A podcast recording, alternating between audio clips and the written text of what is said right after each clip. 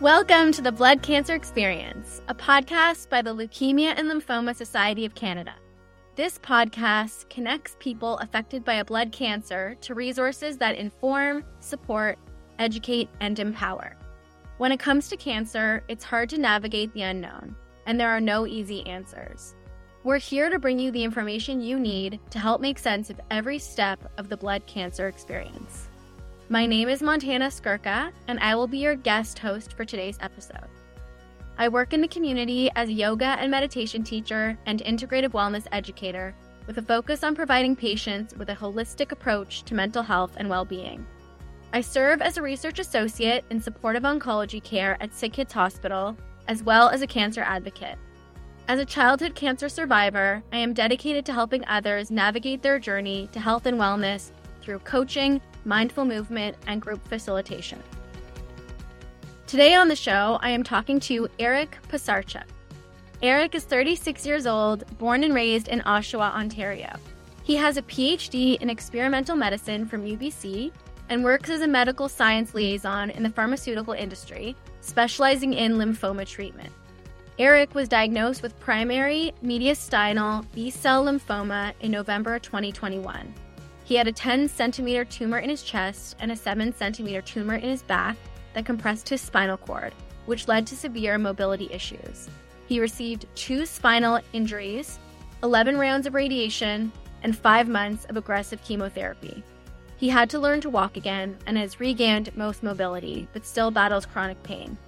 Now in complete remission, Eric enjoys hiking, cooking, traveling, pub trivia, and playing Ultimate Frisbee. He lives with his wife, Ren, their five year old son, and four year old daughter in Coquitlam, British Columbia. Hi, Eric. Thank you so much for being here. Oh, my absolute pleasure. Uh, thank you for uh, the introduction. So, even just hearing that introduction, I'm sure it brings up a lot. Um, when you think back to your experience, like what are some of the main emotions or moments that come up to you, come up for you? I mean, certainly just hearing it read back to me, like I helped prepare that bio, but hearing someone else say it makes you really take pause. And just one correction. Uh, yes, I had two surgeries, not two injuries, but uh, yeah, two very invasive spinal surgeries. And the whole experience was just surreal because I'm well educated in this field and I've been working in the pharmaceutical industry in this specific type of cancer for so long. And, you know, these symptoms were popping up and, and no one really understood what was going on. And you know, even I was listening to another podcast about what it's like to be a young adult and you go to the doctor and you say something's wrong and no one thinks cancer. They're like, you're 35. Like, right. you have back pain, go get a massage or something. You know, I was doing right. all those very, you know, low hanging fruit approaches, but I just knew that it was more than that. I, I went to the emergency room four times in five weeks and just scrambling for an answer. And then finally I get a cancer diagnosis and it was almost relief because I finally knew the enemy you mm-hmm. know, but it was such a, such a long battle. And, you know, even especially my coworkers, they want to know about the experience because they also work in this space. And it's almost like I have a bit of a PTSD about it. Like it's almost a surreal other world that didn't quite happen. But I do need to force myself to like get back into it, reflect. Because at the time it was just grit. Get through this. Fight, fight. And, you know, doing it for your kids and making sure that you're going to be there. And now I can take a step back and say, like, what actually happened? You know, and I, I don't even know if I fully have appreciated that yet. It was only 15 months ago that I got diagnosed. So it's something I battle with, you know, on a day by day basis. We have two young kids. There's lots of realities of just getting them out the door for school and like being a parent, but really forcing yourself to like, okay, what are the lessons learned? And there have been a few, um, which I'm happy to dive into throughout this discussion. I mean, it's such an incredible story. First of all, that you literally work in the field um, of lymphoma and then you're diagnosed with it. And also, um, you know, having just recovered so recently. I mean, I would say don't like rush the healing. You know what I mean? I think that PTSD is really real. And I think it's a part of this journey that not a lot of people understand or talk about. Um, and I think it's a it's a real reality that when it ends, it doesn't necessarily end. It's just a part of it, and then there's a whole other thing that opens up, and um, it, it's a process. You know what I mean? It, it takes it takes as much time as as it needs to take. Yeah. Yeah. And I think one of my problems is, you know, I'm a very type A personality, go getter, high achiever. And like, I know what I want and I want it yesterday, you know, especially with all the physical recovery aspects of this. Like my case was not typical. I ended up having these tumors growing around my spinal cord and actually growing on vertebrae and destroying my vertebrae. And wow. I, I'm just missing pieces of my spine now. And, you know, I ended up getting a terrible infection that was on my spinal cord. It was just like all this mobility stuff.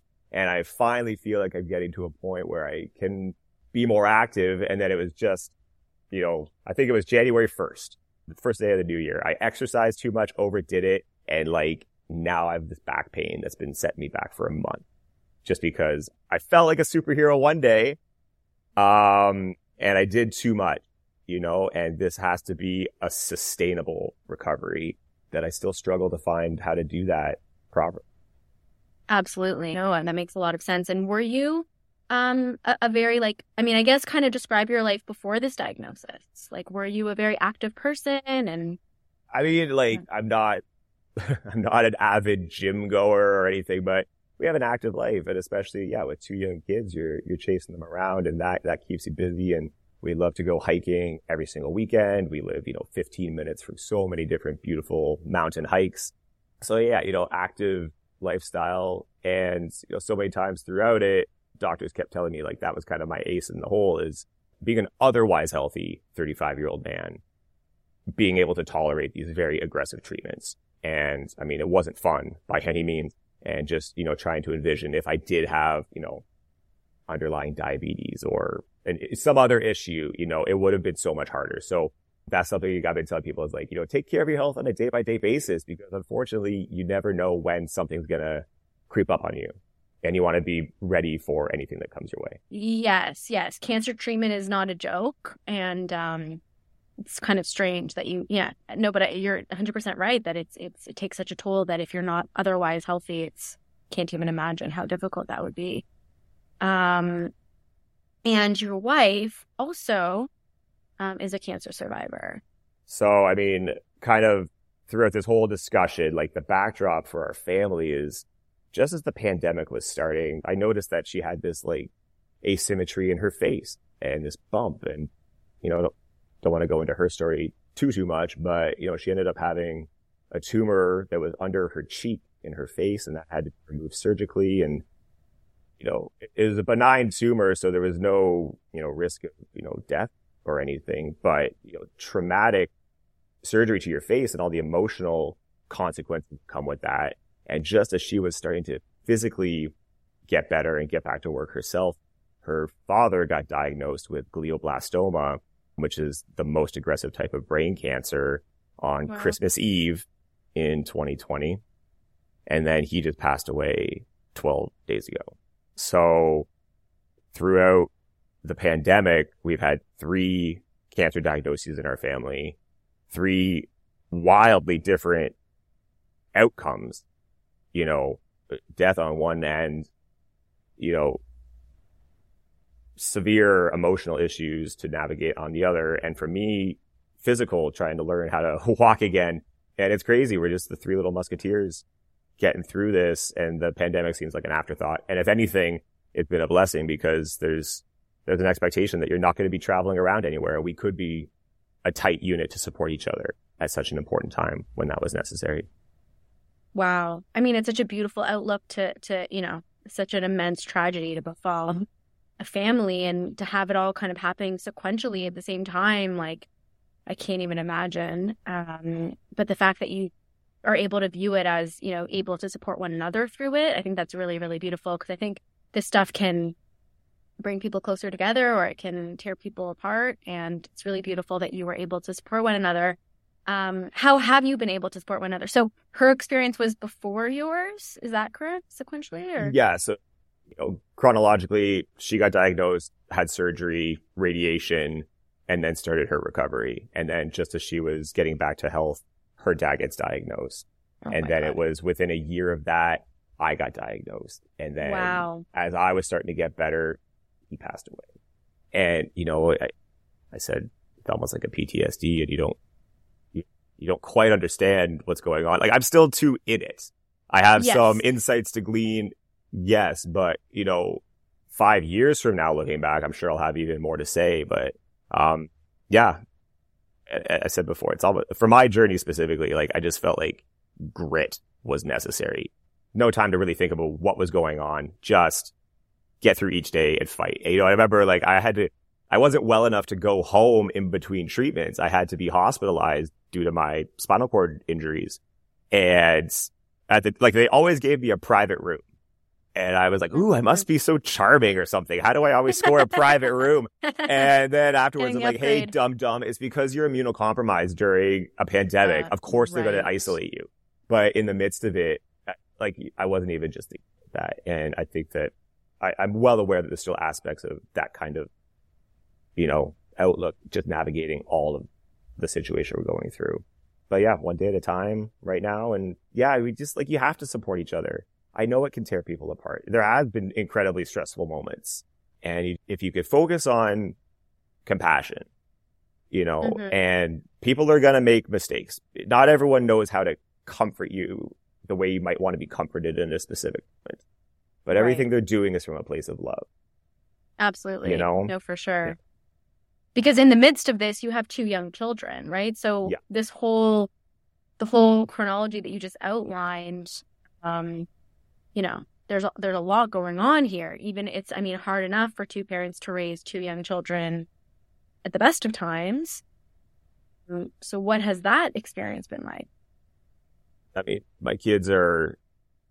This has really highlighted just the differences in their personalities. You know, my daughter has just been this big, endless bucket of love. She would come and visit me in the hospital and just be so joyful and, and cuddly. And then when I finally got to a point where I could come home in between treatments, you know, we live in a three story townhouse and I couldn't go up and down the stairs. I was like wow. relegated to the top floor and she would just come up and like, she kind of invented these little games for us to play in my bed. She would pretend she was buried in a blackberry bush and I would have to like cut away the blackberries and then get her out. it was things I could do with you know, without having to get up and run around. And she thought of it. I was just amazed at how wow. she was able to come to me. And I had a lot of like home health care and nurses coming to the home to, you know, help with the, the PICC line. You know, it's like a catheter that goes in your arm to deliver medications.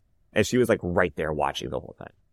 Wow. My son, on the other hand, was, and I would still say continues to be more anxious. He would say things like, I don't want to talk to daddy until he has hair. Or, mm. my dad's the strongest man who can't run. He said that mm. to me one mm. time. And I was just like, it was breaking my heart, you know, and couldn't quite immerse himself in the situation. And, and I noticed that too with my father-in-law when we were visiting him in hospice. My son just wasn't really able to like look him in the eye, but he knew the importance of the situation, wanted to connect, but I, I think it was a struggle for him. Right. Of course. I mean, I think that's the thing about cancer diagnosis that it's a struggle and a trauma for everyone involved. Um, and I think that you're highlighting a really important distinction that like we all handle it very differently and we all have to kind of be treated on a case by case basis when it comes to mental health and it comes to emotional impacts. Um, we're all quite unique and it's I mean your children are so young that it's like you don't even fully know yeah, how... and you know, and I and I don't want to scare them either because you know, cancer is a scary word. Yes. Absolutely. And, you know, if they say, okay, well, you know, their grandfather, they called him Papam. So they're like, well, if Papam had cancer and he died and mommy and daddy had cancer, are they going to die too? Mm, oh, yeah, it's terrifying. These are, these are terrifying things to explain to a five and a four year old, but you have to. It, it can't avoid it. It's going to be dealt with eventually. And, and you you want to make sure that you're helping them navigate it in a way that doesn't cause undue stress or you know fears 30 years from you know? Mm-hmm, um, mm-hmm. and like i said everything you do is from a place of love but sometimes the way it you actually manifests with all the other stress going on is not what you wish for. And you have to have some compassion for yourself too saying i'm not i'm going to stumble in this sometimes but i'm doing my best of course, because again, um, being a parent in the best of times, you're gonna people stumble, right? Like there's Absolutely. like, I mean, I don't, I'm not a parent, but um, I know that there's no way to do it perfectly. And I know that it's quite probably the most challenging thing you can do. And so to have that responsibility on top of, of the health, you know, issues that you're dealing with, I mean, it's a mom, you have self compassion has to be, has to be key, um, in navigating that. But it sounds like your, you and your wife's approach was to not necessarily hide things from them and to, to bring them in, um, which is interesting and, and you felt that they were able to kind of be a part of it to some extent. Yeah. I mean, we don't want to, they're not dumb, you know, they're, they're right. people. They're just little people. And, yes. you know, again, with my educational background, like I, I didn't want to hide any of this stuff from them. And, and we found this one book called Cancer Party in particular that like it at a very kid appropriate level in a very accurate cell biology way, like explains what cancer is. Wow. Um, and so we would read that, that, book. book and yeah, called Cancer Party. And so we'd read that book and, you know, have a conversation about it. And, um, there was another book that was called like Mummy's Too Tired to Play Right Now or something mm. like that. Mm. it's about going through chemotherapy and how mm. drained you are. You know, you want to find ways of introducing these topics and and then you start realizing all the ways you can leverage that, you know, when anybody's having a bad day. It's right. because so much else is going on in their life, you know, and just right. give people a break. Um, yeah, yeah, it's a way to teach empathy and compassion for sure. Yeah. I love that to understand that everyone's going through something. Um, and they'll really understand that in an intuitive level. And also like the humanity of their parents, right? That um, their parents are people just like them that go through ups and downs throughout life. Yeah, but I mean, it's crazy that they can both say that both their parents got cancer before they were five. Yeah. How many people can say that? You know, it's not, just not many. It's it's surreal, but it's our story. I don't know any other story. You know, so we just have to right. do it our way. Absolutely, and um, you know, I know you you deal you it was a very tra- traumatic experience, and I know there was a lot of difficulties. Um, and I'm curious about right now, like what your main challenges are, um, physically and and mentally, because you yeah. had, I mean, talking about the mobility issues and um, the chronic pain and you know the fatigue.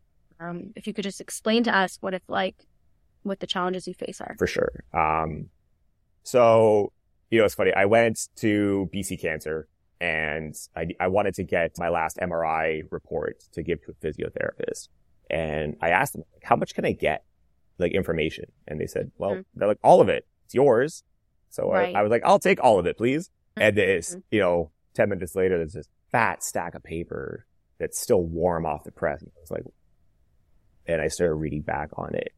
Wow. And even at the, even before I was diagnosed, Turns out I had some disc degeneration in my lower back. Many people do. Tons of people are walking around like that, asymptomatic, mm. you know, I but, see. um, but then, yeah, obviously, like the tumors were at the top of my spine, but the top of the spine is connected to the bottom of the spine. Fun fact. And there was all the trauma that happened. But right now, what I'm facing is herniated discs in my lower back that are causing me a lot of pain. And like I said, it was just one night of exercising and feeling right. too gung ho. And it set me back a month now. So that's what I'm navigating on a day by day basis. But I mean, if we go back, yeah, to November 2021, I'd been having this back pain. It was mysterious. Then all of a sudden it turned into like lightning sensation shooting down my legs one day. Wow. And then a few days after that, my thighs went numb. And four days after that, I couldn't walk. Wow. I just woke up one day and I stood up and I fell right over. I, I couldn't understand where I was in space. And I just fell right over and it kept happening. And I went to the hospital. So like from that moment, I was in a hospital bed and I got to a point where like they would have to pump me full of fentanyl just to give me enough strength and pain relief to walk 30 steps because otherwise I was in bed 24 hours a day. Wow. You know, in the hospital, you just lay in bed all day. One nurse told me you lose 1% muscle mass every single day. So it's like forcing yourself to get up and just move, but it was so painful. And, you know, the, there was a ton of pain in my upper back, the most excruciating pain I've ever felt my entire life. I woke up first surgery and they asked me to sit up and just raise my arm. And I had this intense feeling. It felt like the stitches in my back were ripping out and I was terrified that I was ruining my surgery site. I was like, I can't Right. do this. Why are you making me do this? Yeah. And then they were like, stop, breathe. They're like, they, they, they put their finger on the stitches. They're like, this is where the surgery was. This is where your sensation is. It's, it's just a nerve feeling. It's nothing. oh my God. nothing's wrong. And I was like, are you kidding Yeah. me? Like this, something's wrong. And, Terrifying. Yeah. um, and then I ended up getting an infection from the first surgery and had to go in for a second surgery and clean out that infection. Oh, no. And the pain was even worse after that. Right. And also, like, it's terrifying when you, I would imagine, when you kind of recognize that your body can produce that much pain and Yeah. it's, it's, you know, and, and just out of nowhere. And, um, kind of once you know that, it's almost like it's hard to, to not be afraid. I don't know. I feel that way. I'm not sure if you do too. Yeah. I mean, fear is definitely an element. I, for me, I just, like, I keep coming back to the word grit. I was like, I can't be like, this can't be my life, you know, and, and even, okay, so when things started subsiding and, and then I was more in like a, I was in an inpatient physiotherapy center for a few weeks and, and I came in and they're like, what are your goals? Mm. I said, well, I'm 35. I'd like to walk with no mobility aid, be able to run around with my kid. And they're like, oh, well, I was on a stroke recovery ward and most of the other patients were like in their 70s and 80s and their goals were Right. get around the house in a walker. And I was like, Right. that is not a good enough for me. I need to be able to do more. So I just, yeah, there was pain, but I just, I wanted to get back to a place of quote unquote normal. And I remember one day, you know, I was on long-term disability for a long time off work, but one day I felt good enough to go to Costco and I did a big grocery shop and I carried this heavy box of groceries up the stairs and I was like, I just, Wow. I did like the fact I didn't have to grab onto a handrail. Yeah. I, it, it was agony, but it was like mind blowing. Like I almost cried at the top of the stairs. Wow. That's amazing. Um, you know, and I, that was maybe four, five months but it's just been steady increase, steady increase. And, uh, yeah. one doctor told me like, you got to look at your recovery kind of like in three month blocks of time. Right. And, and it's helpful. And like just thinking back where I was three months ago or six months ago is the biggest motivator for me because it wasn't that long ago. You know, I had to use a urinal in my bed because I was in too much pain to get up and go to the bathroom, right. you know? So yeah, to only be facing disc issues right now feels like a blessing. Mm-hmm, hmm Yeah, no, and to set these goals for yourself and these like milestones, but also to give yourself some slack and some self compassion and like finding that balance between like, I guess, pushing yourself, but then also easing off and giving yourself time to heal. I think that sounds kind of like a an ongoing um thing to navigate. Yeah. And you know, I feel like if you were talking to any of your friends who are going through something like this, this is the advice you'd be giving them.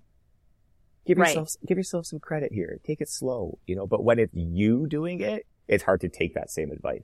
It's really, really hard. No, I, I, yeah, completely, completely agree. I mean, I like was diagnosed with cancer in like 96 and like was like declared cure in like 99. And I'm like, I mean, I've had ongoing health issues throughout and, and it's still an ongoing thing for me to, to remember, to remind myself, um, because I find that it's, it's, it's affected my, I mean, you know, it affected my my life in certain ways and will always in other ways. And so it's an ongoing thing for me to con- continuously remind myself that I have to like maybe take a step back and be a little more compassionate towards myself. Yeah. Um, because you want to quote unquote be like everyone else, whatever that means. Mhm. I don't know for me. And, um, then you kind of realize that there's no such thing. And, you know, every day I work with, now I'm back at the kids working there and I see the kids and I mean, I was there's a kid yesterday that you know was talking. He's just diagnosed, and he was very, very concerned about keeping up with his homework. And you know, I just kind of want to tell him like it's okay. You know what I, I mean? On one hand, it's good to have these goals, and it's good to want to stay in touch with your friends and be on the same goals, and you know what I mean. Like keep that in your mind. It's not about like giving up your life, but it's also about being like. But most of the other people in your school are not dealing with this Mhm. you have a unique challenge that you kind of it's okay for you to kind of give yourself a little bit of a break right now because i was definitely that kid too um that never wanted to like give in homework late, you know, even though I was like so sick. Um, so finding, I think it's hard for us always to find that balance. Yeah. And you know, it, it makes me think too, like every stranger you pass on the sidewalk, they've all got something going on too. And I've noticed, you know, okay, so now I'm back to work. I started part time, you know, for three months and now I'm back full time. And again, I work in the pharmaceutical industry. Our goal is to help patients every day. And now I am one and people want to hear right. my story, but it's almost like now that I've been open with my colleagues, I mean, I'm an open book. I hope you can tell from this conversation. I'm not afraid to talk about any of it. Um, but I feel like now it's kind of given people license to come to me and talk about what else is going on in there. Oh, interesting. You know, and I've had all these, and, you know, and sometimes like, oh, we're having a dinner and I just want to have, just want to enjoy my meal. Maybe people want to tell me. Um, and, and, yeah, so, you know, some people are going on about their health issues or what's going on for their kids or their parents. And, and you realize like just how much stress. I think my biggest takeaway from the whole experience so far has been like meditation. And I can't believe I'm saying this. You know, I used to think like, oh, I'd hear people talk like that and, think, oh, it's a little bit woo woo. and okay, I understand yeah. that there's probably some benefits and, you know, but I, I, never found a way of doing it that was right for me. And then there was like one, uh, like social worker I was talking to, she recommended this one app called the tapping solution. And this like cool. method of meditation where like you actually like tap on like acupuncture points on your body while mm-hmm. you're following these cues. Yep. That you know, so I have all this pain and I've been on many pain medications and opioids and, and like, I don't want to, that's not the solution I want. Right. I don't want to throw pills at this. The number yeah. one thing I've had for pain relief has been meditation, specifically this tapping approach. And then once you kind of realize the impact that can have on your own body, yeah, it start, then you start branching off into all the things we're talking about, just, you know, a little bit more compassion for society at large. Wow, I love that. I mean, as a meditation teacher, that really um, rings true for me as well. Oh, okay. And I didn't really fully appreciate that. Okay. yeah, no, I know. That's why I'm like, I promise I didn't tell him to say it. Um, no, I mean, yoga and meditation have been for me huge in my own healing journey, and um, which is why I like doing it with the kids and um, as a as an aid for for cancer recovery is it's been so big for me um mm. and, for recovery of, of all sorts as you're saying life itself is is you know difficult for all of us so I, and I, I think that that's that's beautiful. I mean, the fact that you kind of came to it with skepticism, but that you actually started to work with it and, and found found the benefit of I think reconnecting to ourselves in a way that feels healing and and that we're really deeply. I think it's a way, the method to listen without judgment. It's a method to connect with yourself when things feel scary, um, a way to kind of ask yourself what's going on instead of maybe always relying on the experts around us who are really important and but also it's important for us to feel figure out ways to like feel comfortable with ourselves and understand ourselves and take a little more ownership mm-hmm. um, so i think it's really incredible that you were able to find that healing tool i felt like it's something i, I was always kind of like reaching the dark like i want to i want to uh, embrace this, uh, you know, meditation practice in my life. I just never found one that was for me. And I remember being in the hospital bed. I just had a spinal decompression. Mm. And I was numb from my ribs to my toes and had these wow. crazy sensations. And I'm doing this meditation and it's like, focus on your, you know, and it right. kind of works your way up the body. Now focus on the sensation. Yes. And yes. I'm telling you, I went to like Mars or something. Like I was not on this planet anymore because like just wow. the amount of sensation in my body as it was being reinforced to focus on that, it was crazy. Um, wow. but then, you know, people were giving me, you know, a free trial membership for this app or the other. And you just got to find one that works for you. Yes. There's no one right one for everybody, but it's, you'll keep looking, you'll find something that works for you. And it's been very helpful. I think, yeah, I definitely think that's true. And that resonates a lot, especially, and also with yoga. I mean, there's so many different types. Um, so I think I think with healing in general, I think especially because we're so used to going to doctors for help, sometimes we forget that there is so many different tools as well that are available for us, supportive tools, but that um, we're all going to find a different mix that works for us. And then that's okay. And to like keep looking because it might be, I mean, for me, like things that have been really helpful for me are like improv classes Mm, and okay. like which is you know um meditation like just lots of different things that i never would have expected um but i think i think creative outlets are really helpful to express feelings journaling is really helpful for me but some people hate it you know just something that allows you to connect with yourself and express yourself um, can be really really healing Yeah, because it's really easy to slip back into the grind and feel a pressure Exactly. to, you know, get that checklist done. But there's also other checklists for yourself that are important. Yeah, definitely. Those come first. Um, so the fact that you work in this lym- lymphoma field and then were diagnosed with it, I mean, like, that must have been such a shock. I just can't even imagine. Uh, yeah. I mean, I was like, is this, is this actually life? Is this real? What, what is happening? I had a couple months of like some strange back pain. And I was like, okay, I'll go to the chiropractor. I'll go for massage. I'll stretch more. Like that wasn't working. And then when it started getting, again, with those neurological, like, felt like lightning bolts going down my legs. And I was like, this is different. So it was just like, what is going on? And then I finally find out it was sweet. like, I, that's how I felt. I was like, okay, now I know what I'm Mhm. dealing with. And Yeah. also, you know, I had the luxury of knowing that. Okay, so first of all, they told me it's cancer. I asked the doctor, I was like, listen, I know you're going to say you need a biopsy and blah, blah, blah. Like, speculate with me. Like, what do you think it is? Right. And he's like, okay, based on your age, I would say testicular cancer or lymphoma.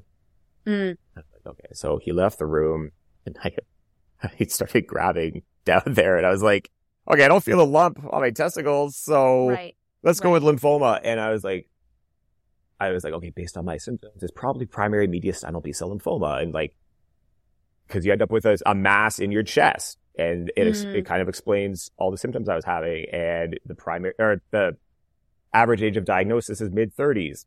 Boom Wow. you know? Wow. And so in retrospect, yeah, the surgeon told me I'm the only patient he's ever had that successfully self-diagnosed. Diagnosed yourself. Yeah. But what was also re- like the data on PMBCL is amazing. Like it's like 90% survival rate long term, Mm. Right. you know? So Right. if you're going to get a cancer, make sure it's this one, you know, like that's how I kind of felt. And, um, I knew the road ahead of me. Like it, it yeah, I knew, I knew everything. You knew, I know the cell knew it. biology of it all. And you work. Yeah. and I have so personal think, relationships with the people that treat this too. Like it's my job to go throughout Western Canada and talk to the physicians. So wow. I know, I know the, the best people. And, and there's one in particular. I just, I felt like I had a great, like good rapport with, um, and I liked his personality and I, I'd listened to the way that he would advocate for his patients. And Yeah. I was like, okay, it just feels right. Let's go for him. And I remember laying in my hospital bed, just found out I have lymphoma and I started banging out this email on my phone. And I, the subject line was like all caps, like personal lymphoma diagnosis, need help ASAP. And I start writing it and I keep looking up at that subject line. I was like, this can't. Right. And I was having, I, that's the, the first time in my life I had an anxiety attack. mm, I'd never experienced that. And I was just like hyperventilating. I felt my heart pretty warranted, I would say. pounding out of my chest. And I called the nurse over and I was like, can you like just take my vital signs? I was like, I think I'm freaking out right now. And she checks it. She's like, yep. She didn't show me the number. She's like, she's like, you're right. Freak Um, out. And she just stayed there and held my hand. oh, I mean, oh, wow. And I just started crying. wow. And I just had these like tears like streaming down my face. And her name is Fatima. I'll never forget, you know? And she just, Wow. she's just like, my sister has anxiety. I'm, I, I just want to be here with you. That's it. Just want to hold your hand. And then out of nowhere, she's like, have you ever taken Ativan? I was like, no, but give me it right now, you know? And then I was able to like calm down enough to actually write that email. No pleasantries, you know, just, I'm at this hospital. I had this mass removed. This is what they're saying. I need your help. And he called me back six hours later. He's like, there's a million things that have to happen and I will do Mhm. them all. He's like, you relax, wow. try and Wow. rest. And I just, I put the phone down again. I just cried. I felt like I had this unique opportunity to, in the most incredible way, advocate for my own healthcare. Right. And I knew, you know, so I had a, a, a 10 centimeter tumor in my chest. The surgery was only for the one in my back. They didn't even try to get the one in my chest. Too risky to go in there and operate. Mm. And they didn't even get everything from my back. They told me there's still tumor on your vertebrae and on your spinal cord that we couldn't safely remove. And I know how aggressive this can be. Like I just lived through having numb thighs one day and then not walking four days later. And yeah. so the, the thought of just sitting in a hospital bed doing nothing was untenable to me. Mm-hmm. And I knew it would be like a month before I saw an oncologist. So I was just like, I need to get treatment now.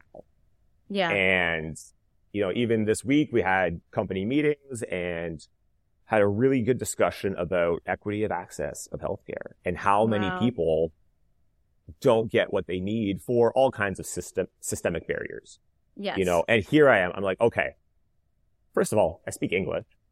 you know, right. I can actually right. talk to these people. I'm going to speak up for myself. I know exactly the road ahead. Be like. You think about equity of access.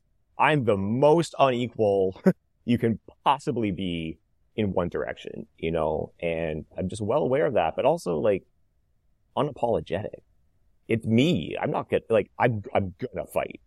Um, of course. Every, it, anyone would. Yeah. But it just, No, but I think, yeah, because that was going to be my question is, has it affected the way that you do your job or the way that you see your job? But it sounds like it does. Like, of course, we all have to kind of advocate for ourselves, uh, even within an unequal system. And we all you know, do what we can to fight for ourselves. And then now it sounds like you're also kind of recognizing the inequalities and trying to correct them in any way. So that's, I mean, that's really special that you have the ability to do that and the perspective to understand how important that is. Totally. This is something that we, we wrestle with as a company is like, yeah, how do we make sure that the patients that need help actually get it? I don't know how that tangibly impacts my work right now, but it, it's a perspective. Like it's, it's always in the back of your mind. And I think one of the biggest changes for me also from the whole experience is, you know, I had a choice between different treatment options and there's one that's definitely more toxic and, and mm. maybe more efficacious, you know, mm. and previous me was always like, well, if the outcomes are about the same, why would you go through the more toxic one? And my oncologist, the best question he ever asked me was, what's the greater sin? Over treating your tumor or under treating your tumor? Right. And I was like, you know, light bulb, aha, like, I want to know that I've done everything. Right. Right. So it changes and, your perspective. Yeah. Even in like the totally. best treatment options. Yeah. Because when you're it, objective, you're kind of like, well, you're willing to take that risk more, right? Than when you're the person that you're like, no, no, no, no risks, please. Yeah. But, you know, sense. at the same time, yeah, I am. I mean, again, I'm in this phase of life with two young kids. There's yes. a lot of milestones and a, you know, I just want to be around for my kid. Whereas, you know, it makes me have compassion as well for someone who's older on in life and they've had a good life. You know, they get yes. a diagnosis and they say, you know, you know what? I don't want to fight. Yeah, I don't. Yeah, yeah, that um, was huge. No, for and sure. That that is absolutely okay. You know, 100%. like so. Um, yeah, don't know where I'm going with that, but again, I guess. No, I think it comes back to um, the difference. Like there's a difference between your daughter and your son, and there's a difference between you know you at 35 and your life experience and 80 year old, like you know, and that medicine um, has to be adapted to the unique circumstance of the individual. And that's when it's best served, when it actually takes the individual's uniqueness into account and works with us. You said that better than I did. Thank you. Yeah. no, you said it great. Um, so I would love to hear a little bit more about how this um, circumstance that you find yourself in now, um, how it plays out in your marriage and in your parenting, and some of the struggles um, and lessons that you've found along the way. Yeah, I mean, stress, stress, stress, and more stress. You okay. know, it it's hard. Yeah. There's nothing easy, you know, and okay, so I knew something was wrong. But then all of a sudden I'm in the hospital. I ended up, I was in the hospital for 102 days, you know, and it just happened lickety split one day. You're not ready for that. And so. No, you don't prepare. Like, all of a sudden my wife has to step up and be this incredible superhero. She already was, you know, but it, it like the, the amount that was just dumped on her and the uncertainty of what's going on and she's alone in the house, you know, and again, it's a pandemic. So people want to come and help, but there's limits there as well. And throughout the course of it, she got COVID and had to mm-hmm. self isolate for like 10 days. And then right after that, my son p- tested positive. And so like, here she is in house lockdown, just her and the kids for like weeks going crazy. And I'm in the hospital, like I said, you know, taking strong painkillers just to walk a few steps. So yeah, just stress. But you know, my wife's been reflecting back, and you know, she she told me she, uh, I can share all this perspective from her. You know, during that time, like she, there's so much to happen day by day. You got to keep the family going. Just the mechanics of making meals. She felt like she wasn't completely present for the kids in in times of their emotional need. You know, and now recognizing a year plus later, when my son's having a meltdown, knowing that like he's still processing what has happened and it just makes us slow down. And we're not right. perfect. We're absolutely not perfect with it, but we try our best now to just like, okay, we know that this is really important to you, whatever you're, you know, obsessing about. Let's just have a breath together, you know, yeah. and it doesn't, it doesn't always work. We're still, we're still struggling to find those things that do work, but uh, just a recognition that you can't add to them getting amped up and right. them getting amped up is part of processing. Um, so that's one thing about parenting. You know, I think also just as I was going through physical recovery, I don't even know how many times I had to say, daddy can't do that right. Right. You know, they want to go run around the kitchen island or whatever, right? Daddy can't do that right now. Mm. down the stairs. Even still, like I've been I've been really great for a lot of time. And then I set myself back a month ago. And even still now, you know, they want me to just carry them down the stairs in the morning. And then it leads to them crying and, and you feel so guilty. Yeah. You know, but like I just physically can't do it. And it, it's sad. So that helps me. That, that's a motivator coming back to what we said earlier, like to make sure that I am recovering in a sustainable way so I can do these things for my children. And then, you know, in terms of relationship stress, like absolutely there's a lot of stress that's on. And, you know, I remember reflecting back now, like, okay, so I was in the hospital for like three months. Then it was all this like, okay, I'm coming home. Like I was good at, good enough, you know, to come home and I still need a mm-hmm. lot of at home care supports. And I think maybe my wife and I both had this expectation that it was going to fix everything. Right. No, it's just a whole new can of stressful worms. It brings with it its own challenges. You know, as I said, like I was stuck upstairs. I, w- I was stuck on the third floor of my house for weeks at a time until the next ambulance came to get me to take me to Vancouver to get my chemotherapy, you know? Wow. And so there's like a depression that hits you when you feel like a prisoner in your own home. Right. Yet you're thrilled that you are home and that your daughter right. can come play some cute little game with you. But I felt this like constant conflict. So like I wasn't my most present, supportive spouse that I could be. Like another thing I wanted to bring up in this conversation that I don't think anybody ever talks about is sexual health. Yeah, I was going to ask and, because yeah, yeah. And you know, I've been on other podcasts through you know different patient groups, and when they say sexual health, all they're talking about usually is like fertility preservation. And if you're a young adult and you want to freeze your eggs, for example, like yes, absolutely, that's a conversation that you need to have. But what I'm talking about mm-hmm. is just like sex drive, and yeah. you're young, and you know, sex can be something in your relationship that is a stress relief and it bonds you emotionally, you know, and it's, it's, it's something fun to do while all this other craziness is going on.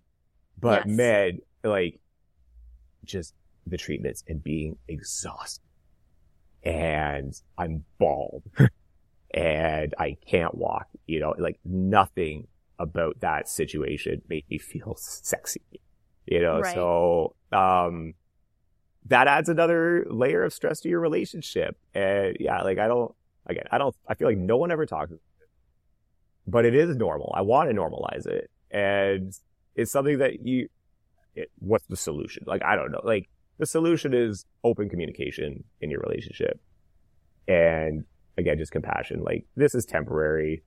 Sucks right now. Unfortunately, when you're the patient, there's other things you need for comfort and just being aware of what you need and what your limitations are and not feeling guilty about it is really important. Absolutely. No, I think it's, I'm really, I was really excited that, like, to talk about that with you because I do agree that nobody talks about sex drive. Um, and I think being a patient in general can really impact um, your sex drive, the way that you see yourself, your self esteem. I mean, I too, throughout my like teens and young adulthood, like was struggling a lot with that and with comfort even in relationships at all um and anytime they would talk about medical things um it was always like you said in the context of like kind of it was never in the context of, of sexual health or dating or relationships or how it's going to affect you and all these other ways beyond like the acute medical setting. Um so i think it is really important for us to understand that and also like um the way that we think of our bodies, uh, the way that, you know, even just being in immense pain. Like you all know, I don't know, for me, it was often about getting out of my body, not necessarily being in it, if that makes sense. Mm-hmm. Um, and I think that that's been a huge thing for me to like relearn is like how to feel comfortable in my body, how to get out of survival mode. You know what I mean? In order to even be able to think about these other pleasures in life. Cause they don't they go away when you are in acute stress all the time or when you're in fear or when you're you know thinking your body's against you um, or going to harm you. So i, I think um, it's, an, it's an important topic yeah. there's a ted talk. I think it's maybe the most watched ted talk but there's one line in it where i love it. It's like most academics view their body as a way to get to meeting. Wow. And, you know i can relate to that. And so oh my god. everything you said so there good. yeah it's like this experience really puts you in touch with your body. And also sometimes in a very anxious way because I had these neurological issues and it you know impacts on my spinal cord. Like if I if my arm falls asleep while I'm sleeping now, I'm freaking out. I'm like, is this a symptom? You know, right. or I'm just more right. dialed in, which can be amazing, but also bad. But just a, a, a getting in touch with my body has been a wonderful lesson from this whole thing and I'm happy that I learned it at some point. Tough that I had to learn it that way, but it's it's a good lesson to take away from it. Yeah, definitely. Um Wow, well there's so much that we have talked about and like I mean, what's yeah, I, I guess what's another like big lesson that you've learned or do you feel like you've kind of covered it? Like what would you say to someone who's going through this?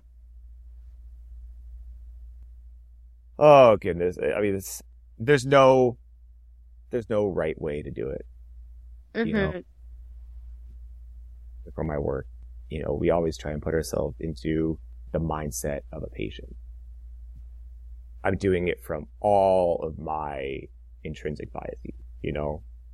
I only know the way that I would do it, and I have done it. There's no wrong answer, you know, but man, like you have to reach inside yourself and really be strong because you know, especially in the beginning, I signed up for this very aggressive chemotherapy and I knew, okay, it's going to be six cycles of this, right? Mm-hmm. And at the mm-hmm. beginning, you're like, yes, I can do this. And then you get to cycle four and you're walking, or in my case, on a stretcher through the doors in the hospital.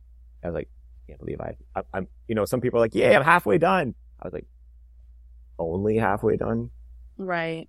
And you really have to, to dig deep in those moments and just, yeah, you're like, okay, I know I'm going to puke on this day and get a mind blowing headache on this day. And oh my God, here we go again, you know. Uh, but so it's hard. It, it, but you, you know, everyone in your life is going to want to help you in some way. And being, that's another thing. Is like being able to ask for help. Yes. Do it.